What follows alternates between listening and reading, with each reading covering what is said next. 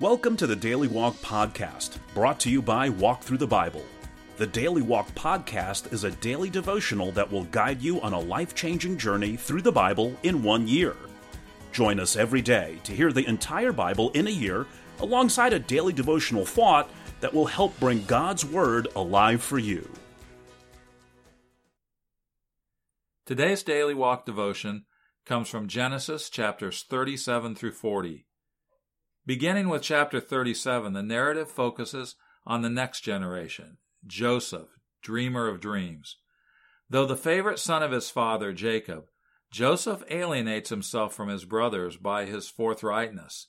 Envy grows into hatred until finally the brothers sell him into slavery. Taken to Egypt, Joseph continues to suffer injustices, first at the hands of Potiphar's wife, and later from the forgetful chief butler. While Joseph is resisting the temptation of immorality, his brother Judah falls prey to the same sin. Clearly, something is needed to insulate the chosen family from moral corruption for the next four centuries while it multiplies into a mighty nation. And now let's listen to Genesis 37 through 40. Genesis 37 Jacob lived in the land where his father had stayed, the land of Canaan. This is the account of Jacob's family line.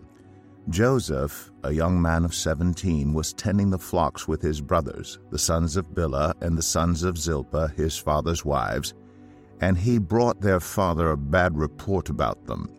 Now Israel loved Joseph more than any of his other sons, because he had been born to him in his old age, and he made an ornate robe for him. When his brothers saw that their father loved him more than any of them, they hated him and could not speak a kind word to him. Joseph had a dream, and when he told it to his brothers, they hated him all the more. He said to them, Listen to this dream I had. We were binding sheaves of grain out in the field when suddenly my sheaf rose and stood upright while your sheaves gathered around mine and bowed down to it. His brothers said to him, do you intend to reign over us? Will you actually rule us? And they hated him all the more because of his dream and what he had said. Then he had another dream, and he told it to his brothers. Listen, he said, I had another dream, and this time the sun and moon and eleven stars were bowing down to me. When he told his father as well as his brothers, his father rebuked him and said, What is this dream you had? Will your mother and I and your brothers actually come and bow down to the ground before you? His brothers were jealous of him, but his father kept the matter in mind. Now his brothers had gone to graze their father's flocks near Shechem, and Israel said to Joseph, As you know, your brothers are grazing the flocks near Shechem. Come, I am going to send you to them. Very well, he replied. So he said to him, Go and see if all is well with your brothers and with the flocks, and bring word back to me. Then he sent him off from the valley of Hebron. When Joseph arrived at Shechem, a man found him wandering around in the fields and asked him, What are you looking for? He replied, I'm looking for my brothers. Can you tell me where they are grazing their flocks? They have moved on from here, the man answered. I heard them say, Let's go to Dothan. So Joseph went after his brothers and found them near Dothan. But they saw him in the distance, and before he reached them, they plotted to kill him. Here comes that dreamer, they said to each other. Come now, let's kill him and throw him into one of these cisterns and say that a ferocious animal devoured him. Then we'll see what comes of his dreams. When Reuben heard this, he tried to rescue him from their hands. Let's not take his life, he said. Don't shed any blood. Throw him into this cistern here in the wilderness, but don't lay a hand on him.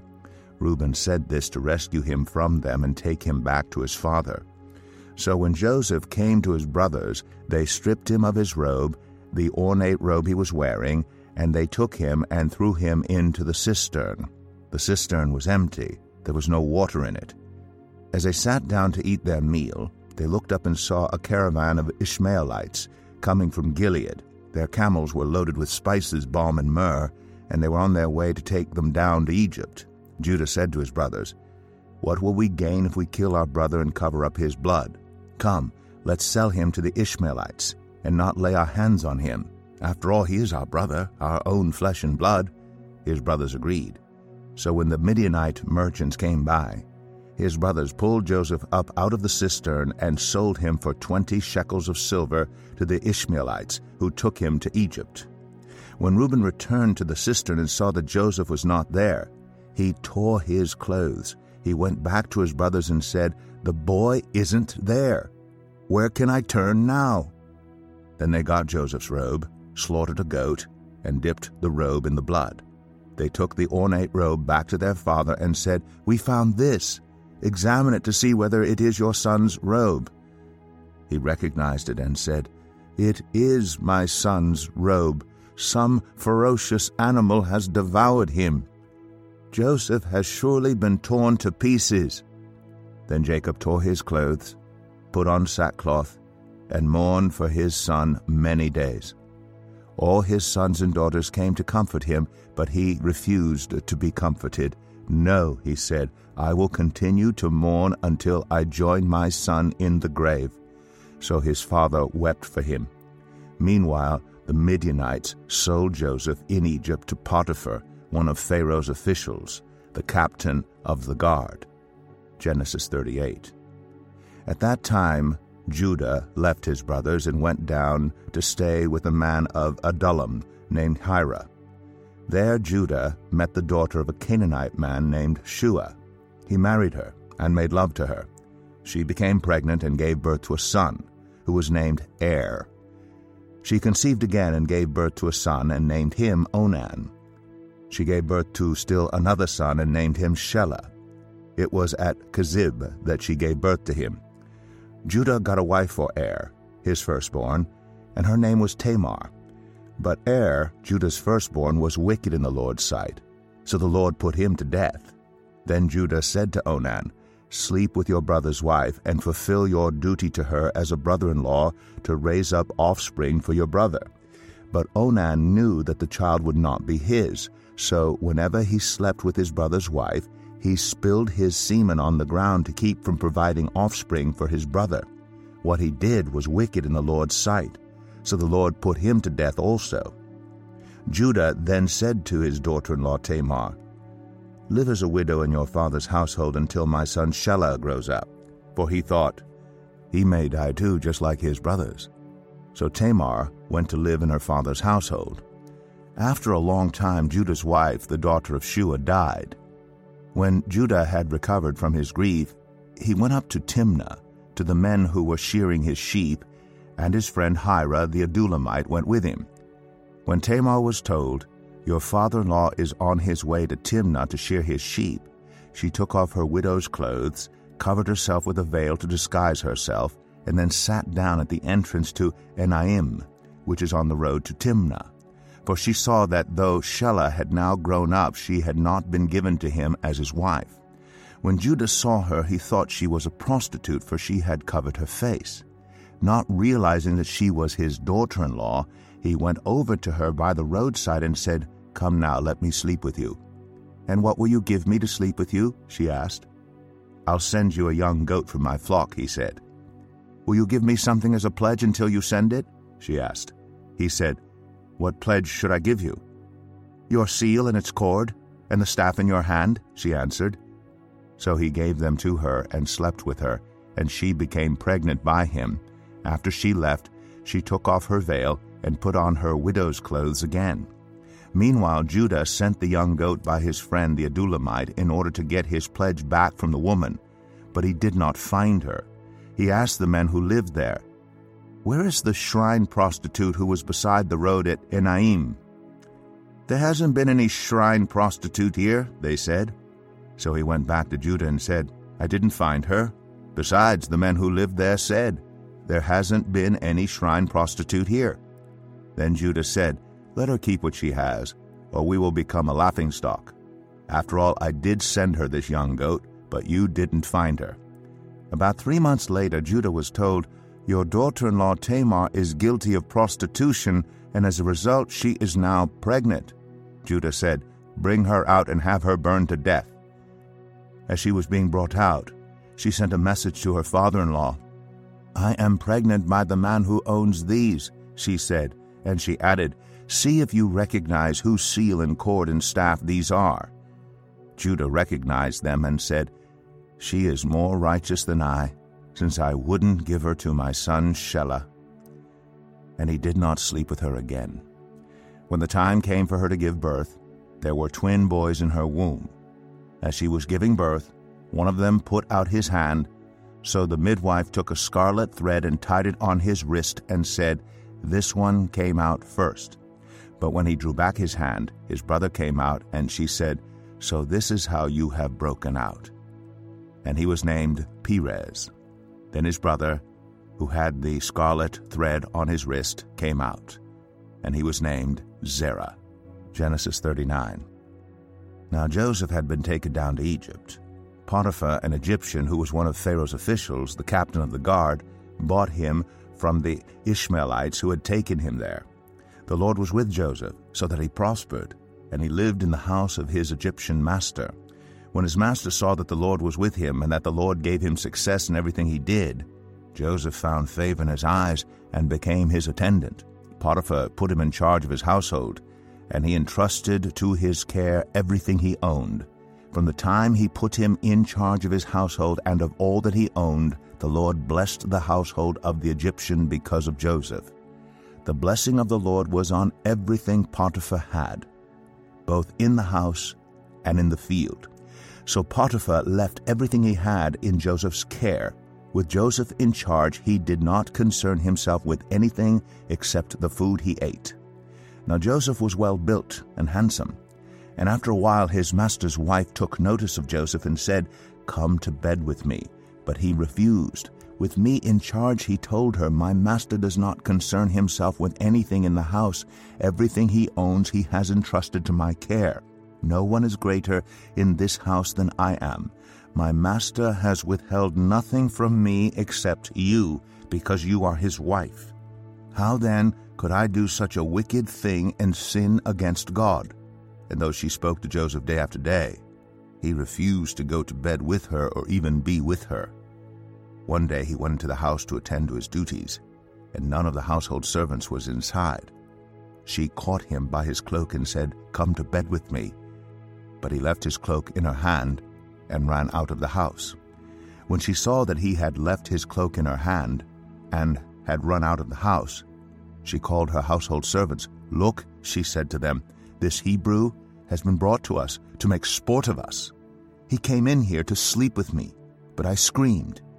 When he heard me scream for help, he left his cloak beside me and ran out of the house. She kept his cloak beside her until his master came home.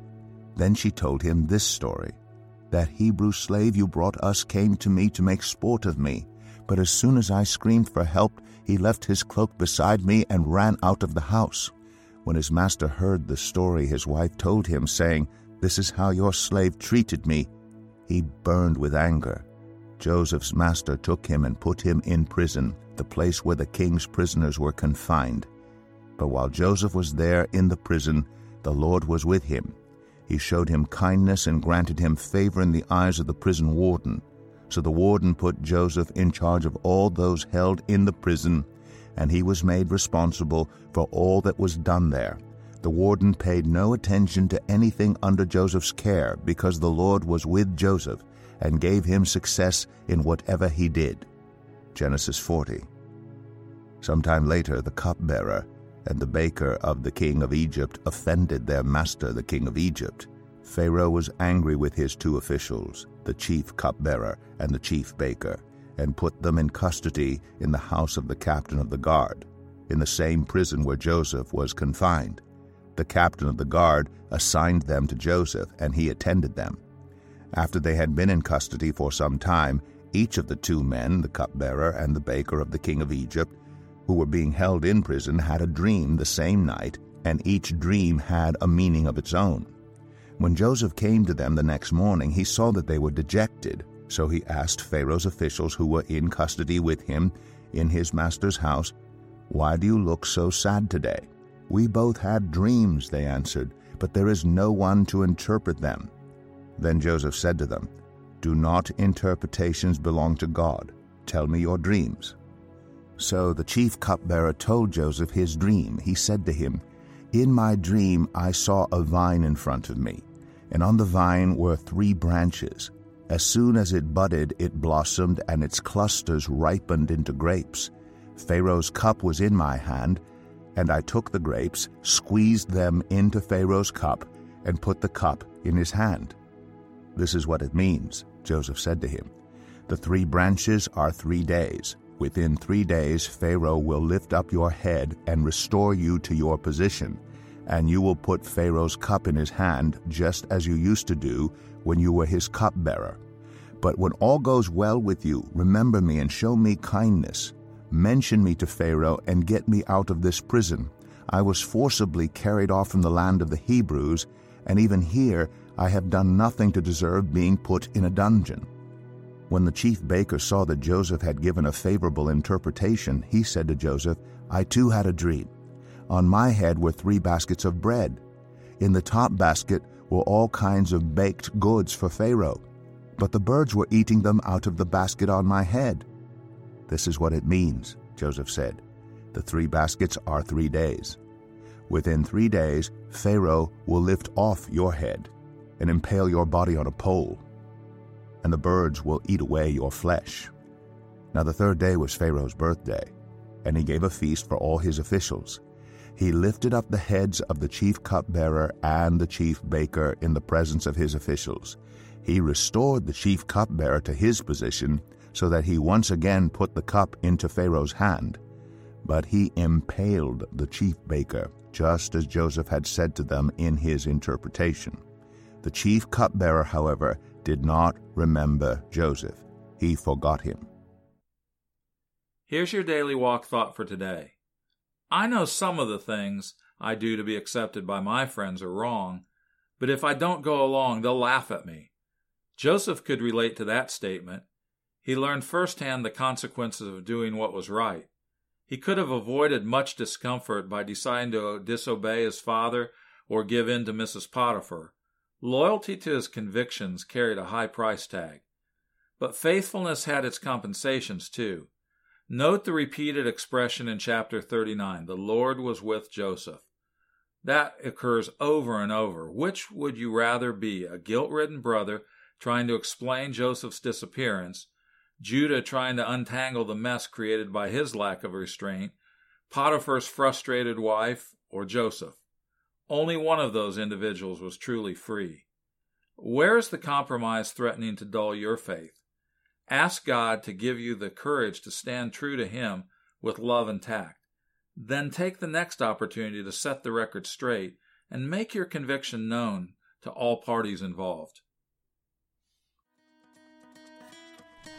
Thank you for joining us today for the Daily Walk podcast from Walk Thru the Bible. Be with us tomorrow as we continue our life changing journey through the Bible in a year. Love this episode of the Daily Walk podcast? We'd love for you to rate and give us a review on iTunes or Google Play. Make sure you subscribe so you won't miss an episode as we walk through God's Word together. For more resources to help you live God's Word, visit walkthru.org. That's W A L K T H R U dot O R G. Walk through the Bible. Take a walk, change the world.